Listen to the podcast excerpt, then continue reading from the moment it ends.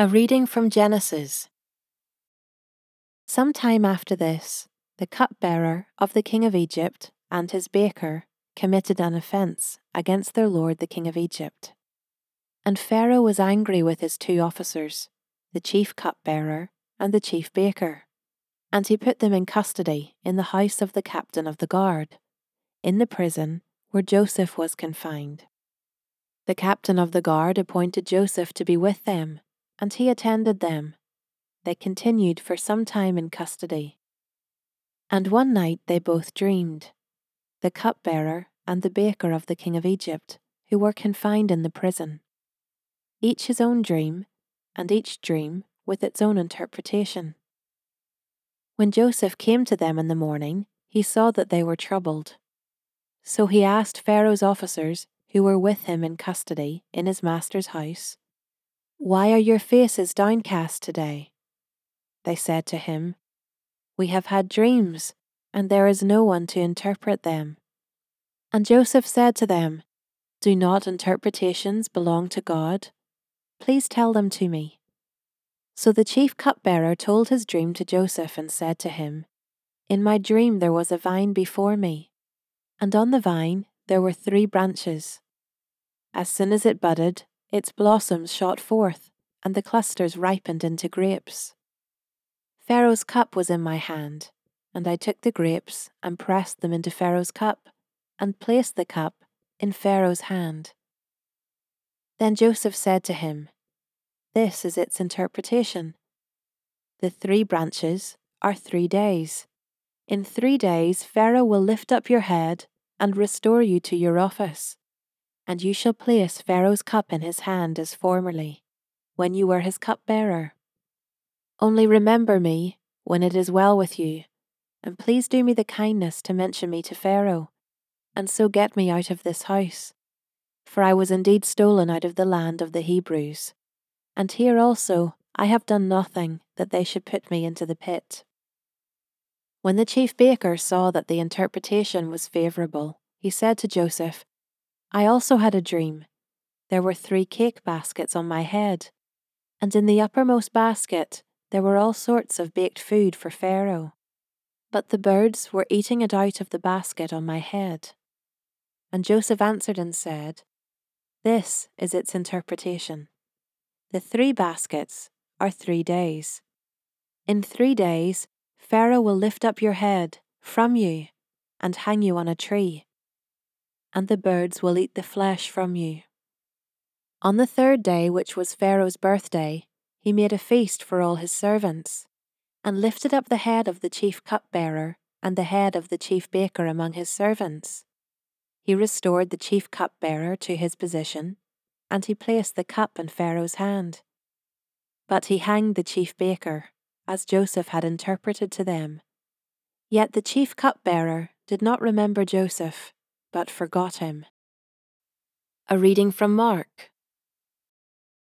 And he left there and went to the region of Judea and beyond the Jordan, and crowds gathered to him again. And again, as was his custom, he taught them. And Pharisees came up and, in order to test him, asked, Is it lawful for a man to divorce his wife? He answered them, What did Moses command you? They said, Moses allowed a man to write a certificate of divorce and to send her away. And Jesus said to them, Because of your hardness of heart, he wrote you this commandment.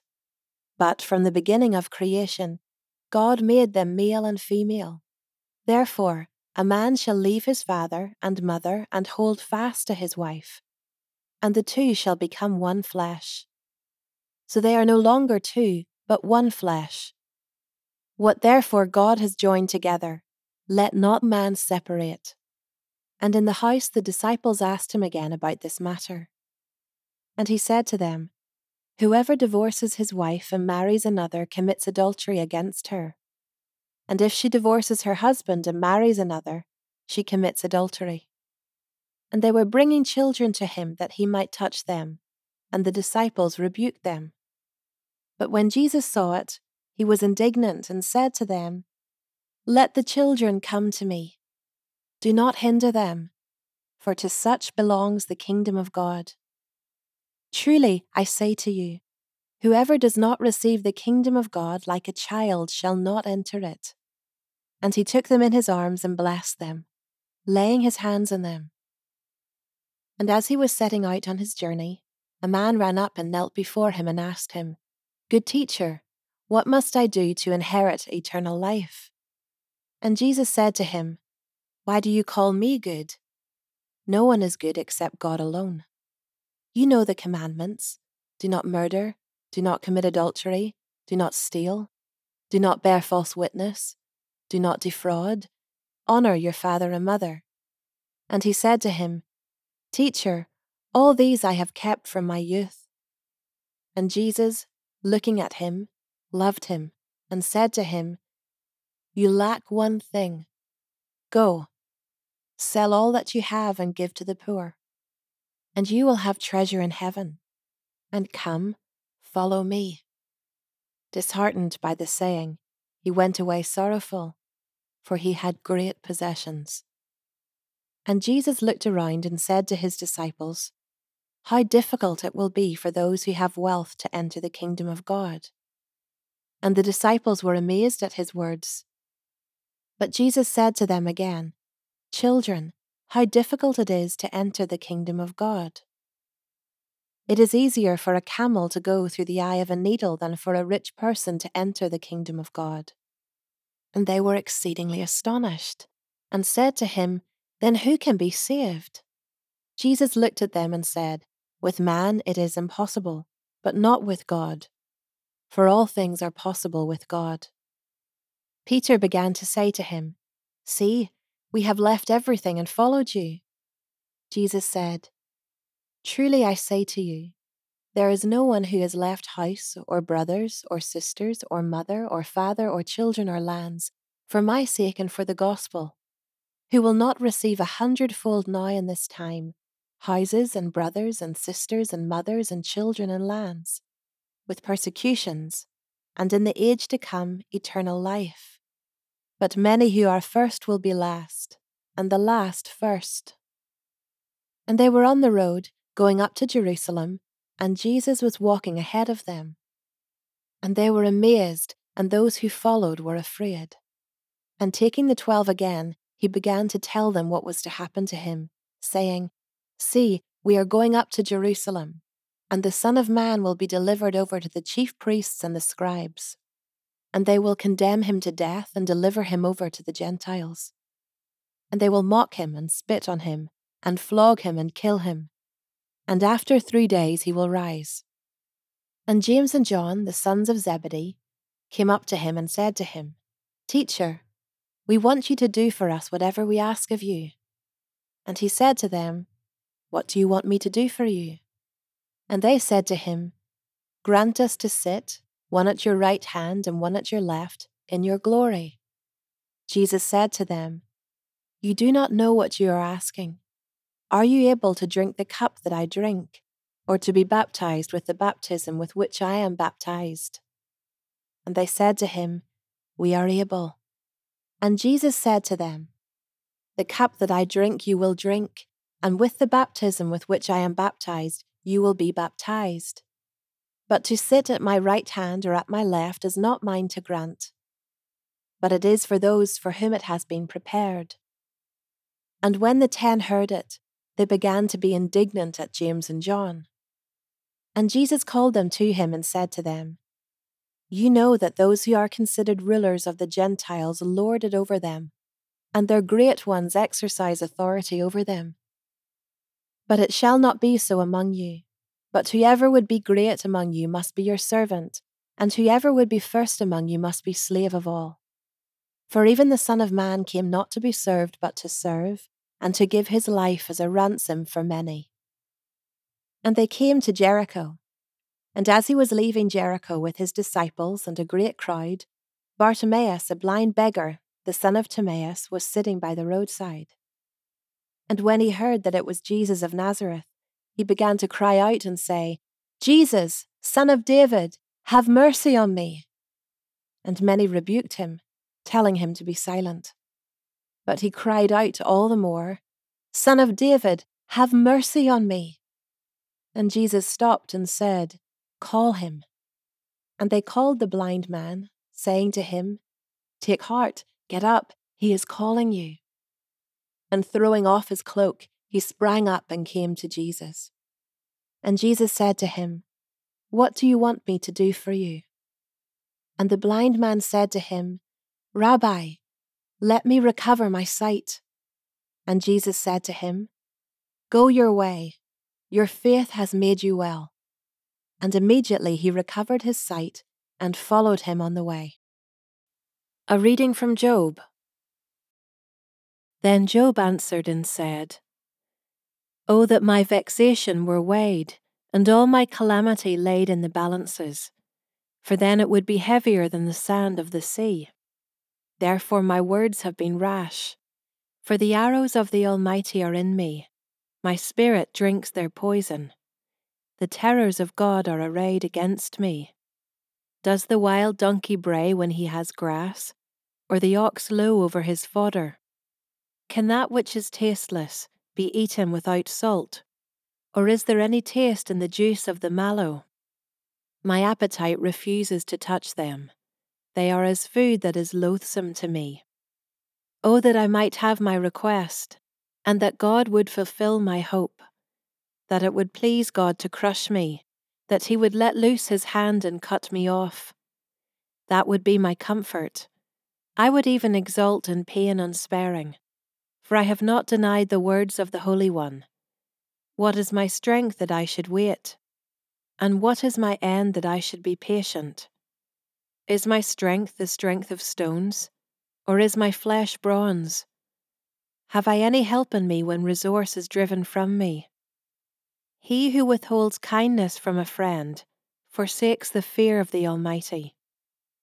My brothers are treacherous as a torrent bed, as torrential streams that pass away, which are dark with ice, and where the snow hides itself. When they melt, they disappear. When it is hot, they vanish from their place. The caravans turn aside from their course. They go up into the waste and perish. The caravans of Tema look, the travellers of Sheba hope. They are ashamed because they were confident. They come there and are disappointed. For you have now become nothing. You see my calamity and are afraid. Have I said, Make me a gift? Or from your wealth offer a bribe for me? Or deliver me from the adversary's hand? Or redeem me from the hand of the ruthless? Teach me, and I will be silent. Make me understand how I have gone astray. How forceful are upright words! But what does reproof from you reprove? Do you think that you can reprove words when the speech of a despairing man is wind? You would even cast lots over the fatherless and bargain over your friend. But now be pleased to look at me, for I will not lie to your face. Please turn, let no injustice be done.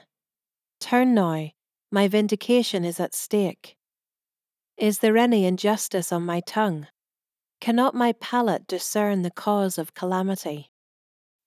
A reading from Romans. Brothers, my heart's desire and prayer to God for them is that they may be saved. For I bear them witness that they have a zeal for God, but not according to knowledge. For being ignorant of the righteousness of God, and seeking to establish their own, they did not submit to God's righteousness. For Christ is the end of the law for righteousness to everyone who believes. For Moses writes about the righteousness that is based on the law, that the person who does the commandments shall live by them. But the righteousness based on faith says, Do not say in your heart, Who will ascend into heaven? That is, to bring Christ down. Or, Who will descend into the abyss? That is, to bring Christ up from the dead. But what does it say? The word is near you, in your mouth and in your heart. That is, the word of faith that we proclaim. Because if you confess with your mouth that Jesus is Lord and believe in your heart that God raised him from the dead, you will be saved. For with the heart one believes and is justified, and with the mouth one confesses and is saved. For the Scripture says, Everyone who believes in him will not be put to shame. For there is no distinction between Jew and Greek, for the same Lord is Lord of all, bestowing his riches on all who call on him. For everyone who calls on the name of the Lord will be saved. How then will they call on him in whom they have not believed? And how are they to believe in him of whom they have never heard? And how are they to hear without someone preaching? And how are they to preach unless they are sent? As it is written, How beautiful are the feet of those who preach the good news! But they have not all obeyed the gospel. For Isaiah says, Lord, who has believed what he has heard from us? So faith comes from hearing, and hearing through the word of Christ. But I ask, have they not heard? Indeed, they have, for their voice has gone out to all the earth, and their words to the ends of the world. But I ask, did Israel not understand? First Moses says, I will make you jealous of those who are not a nation. With a foolish nation, I will make you angry. Then Isaiah is so bold as to say, I have been found by those who did not seek me. I have shown myself to those who did not ask for me. But of Israel he says, All day long I have held out my hands to a disobedient and contrary people.